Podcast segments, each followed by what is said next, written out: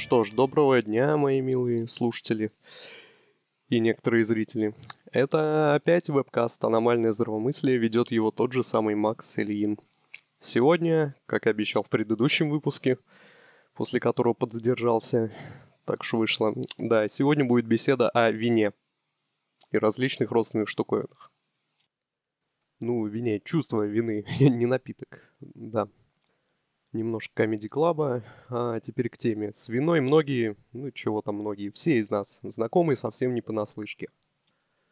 Некоторые авторы не литературные, но научные и вовсе называют вину самым болезненным чувством из всех, что доступно человеку. Утверждение, конечно, не категорически абсолютное, многие тут же вспомнят переживание тяжелого горя, например. Да и тот же стыд, он бывает крайне дискомфортным и душевно и телесно. Но так или иначе, чувство вины в самом деле эмоция далеко не приятная, и многие ее вполне ожидаемо стараются избежать.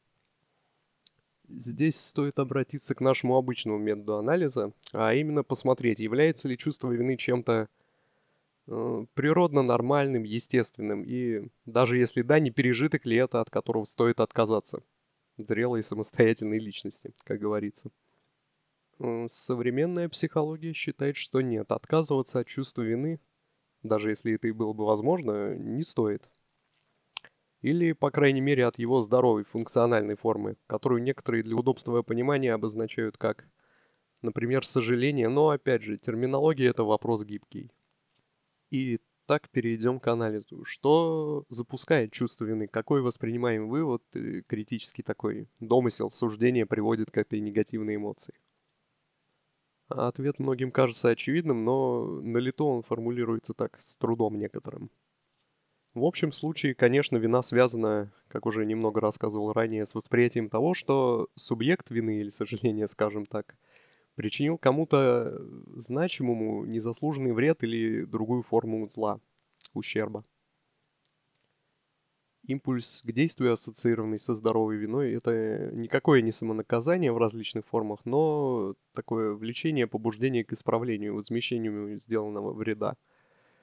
Да, некоторые компенсации или хотя бы ну, амортизации, снижению эффекта.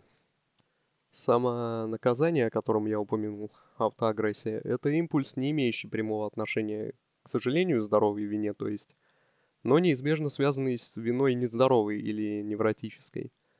Да и, собственно говоря, многие современные авторы и исследователи считают, что невротическая неосознаваемая вина – это центральная, ну, скажем так, центральная движущая сила любых невротических расстройств. Э, эта патологическая вина иррациональная, то есть основывается на магических предпосылках и верованиях. Нередко за ней стоит э, безумная, прямо говоря, вера в свое определенное всемогущество, некие – должнонизмы, догмы, при нарушении которых обычной человеческой ограниченностью, то есть естественным состоянием, когда что-то не получается, то и переживается такая вот божественная, в кавычках, вина. Ну вот, не справился, не уследил, не угадал, тогда, когда само собой должен был, считает невротик. Это повод для чувства вины. Даже в это время не замечая, насколько эти его должен категорические требования конфликтуют с реальной действительностью и доступными возможностями. Ну так вот, а следует за этим больным чувством вины, которое, кстати, в сознании носителя не рефлексируется очень часто. То есть э, нечто такое чувствуется, но всеми способами вытесняется и не осознается. Так вот, следует за этим чувством характерный саморазрушительный мазохизм. Это не половой мазохизм, который, ну, получение удовольствия от страдания, а, так сказать, мазохизм моральный, нравственный. Ну, опять же, самонаказание за якобы допущенные грехи. Или, напротив, грехи попущенные. Это когда что-то было обязано, опять же, не совершил. А, проявляется вот это все во множестве различных форматов и версий способов причинить себе страдания. Самые экстремальные и предельные это, ну, с какой-то стороны суицид, то есть самоубийство, лишить себя жизни.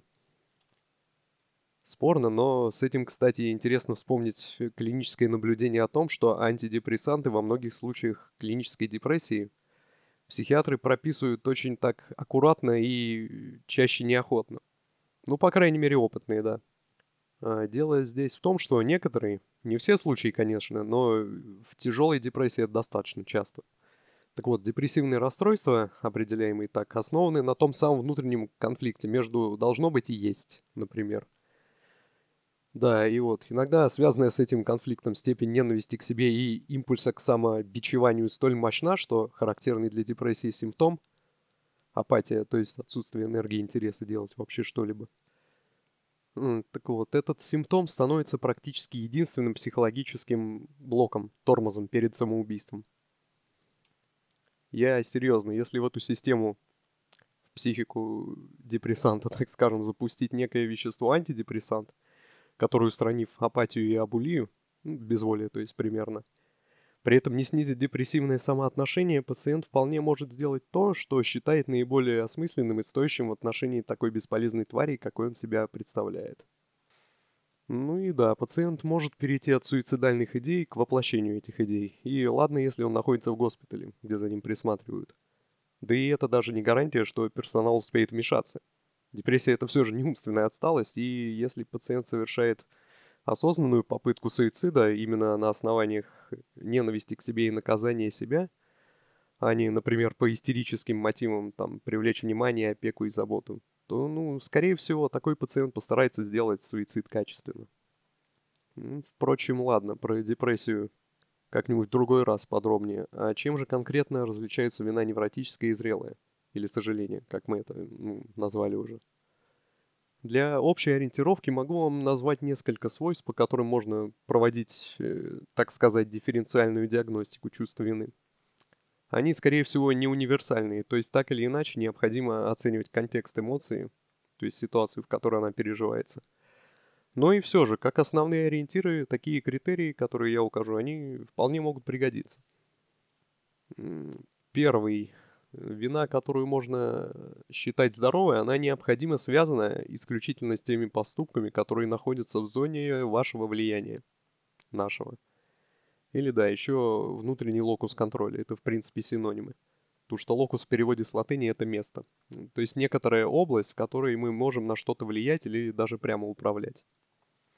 А, вина нездоровая, или я вообще регулярно советую своим посетителям, а теперь уважаемые телеслушатели еще и вам – Стоит подобрать какое-нибудь резонирующее лично для вас название, эпитет этой категории эмоций. Там невротическая, инфантильная, иррациональная, бесполезная, дезадаптивная, дисфункциональная, ну и так далее. Да, ну, такой, наверное, дисклеймер. Я лично употребляю медицинские термины и высказываюсь в понятиях там патологическая или нездоровая вина. Так вот, далее. Нездоровая вина, она характерна тем, что вполне может происходить из неких к себе, опять же, тех требований, которые не являются реалистичными и, скорее всего, касается поступков, которые вне локуса контроля реальных возможностей, за пределами этой области, на которую мы можем действительно влиять. Ну, для сравнения, например, что-нибудь такое в средней жесткости. Ударить кулаком маленького мальчика или девочку тоже, конечно, будучи здоровенным там мужиком, чаще всего вызовет чувство вины у совершившего такое насилие. Если он, конечно, не антисоциальный психопат и не психотик, понятное дело. И это будет здоровая эмоция. С учетом следующих критериев, конечно. А, пример патологической вины – это болезненное переживание в связи с фантазией о том, как ты, ну, опять же, то же самое избиваешь малолетних. Это, конечно, не самое похвальное и приятное, что может происходить у нас в воображении, но и тем не менее. Это всего лишь мысленная картинка, фикция в уме, никак в реальном мире не отражающаяся, никакого наказания за собой не влекущая. Да и что характерно, те, кого принято называть невротиками, вот те самые, они регулярно испытывают вину именно вот такого рода. За выдуманные и фантастические проступки, за собственные эмоции и мысли. Так, э, второй критерий ориентир. Испытываемое чувство вины соразмерно воспринимаемому причиненному тобой ущербу. Здесь понятно, наверное, и без иллюстраций каких-то, но все же парочку приведу. Например, по случайности сломать чью-то чашку – это, конечно, своего рода проступок, да, но не намеренный и не сильно значимый при прочих равных. Жалко, но не убийственно, не такое это преступление. С другой стороны, можно взять у кого-то деньги в долг, а затем их не вернуть. Хотя было дано обязательство, там устный договор произошел. И это на самом деле уже может быть криминалом в зависимости от обстоятельств, не говоря о более серьезных проступках, например, кражи, клевета, членовредительства. Ну, не будем о них говорить, да. Но, кстати, раз речь об этом, многие задаются вопросом, а как же преступники, и тем более рецидивисты, все эти свои уголовные деяния совершают и не испытывают потом вины? А ответ простой, у них специфическая психозащитная картина мира, с помощью которой они себе так объясняют, что они не виноваты. Да, ну и в среднем по статистике основные блокирующие вину, раскаяние и прочие такие искажающие установки, они примерно такие. Ну, первое это что-то в духе «меня вынудили обстоятельства».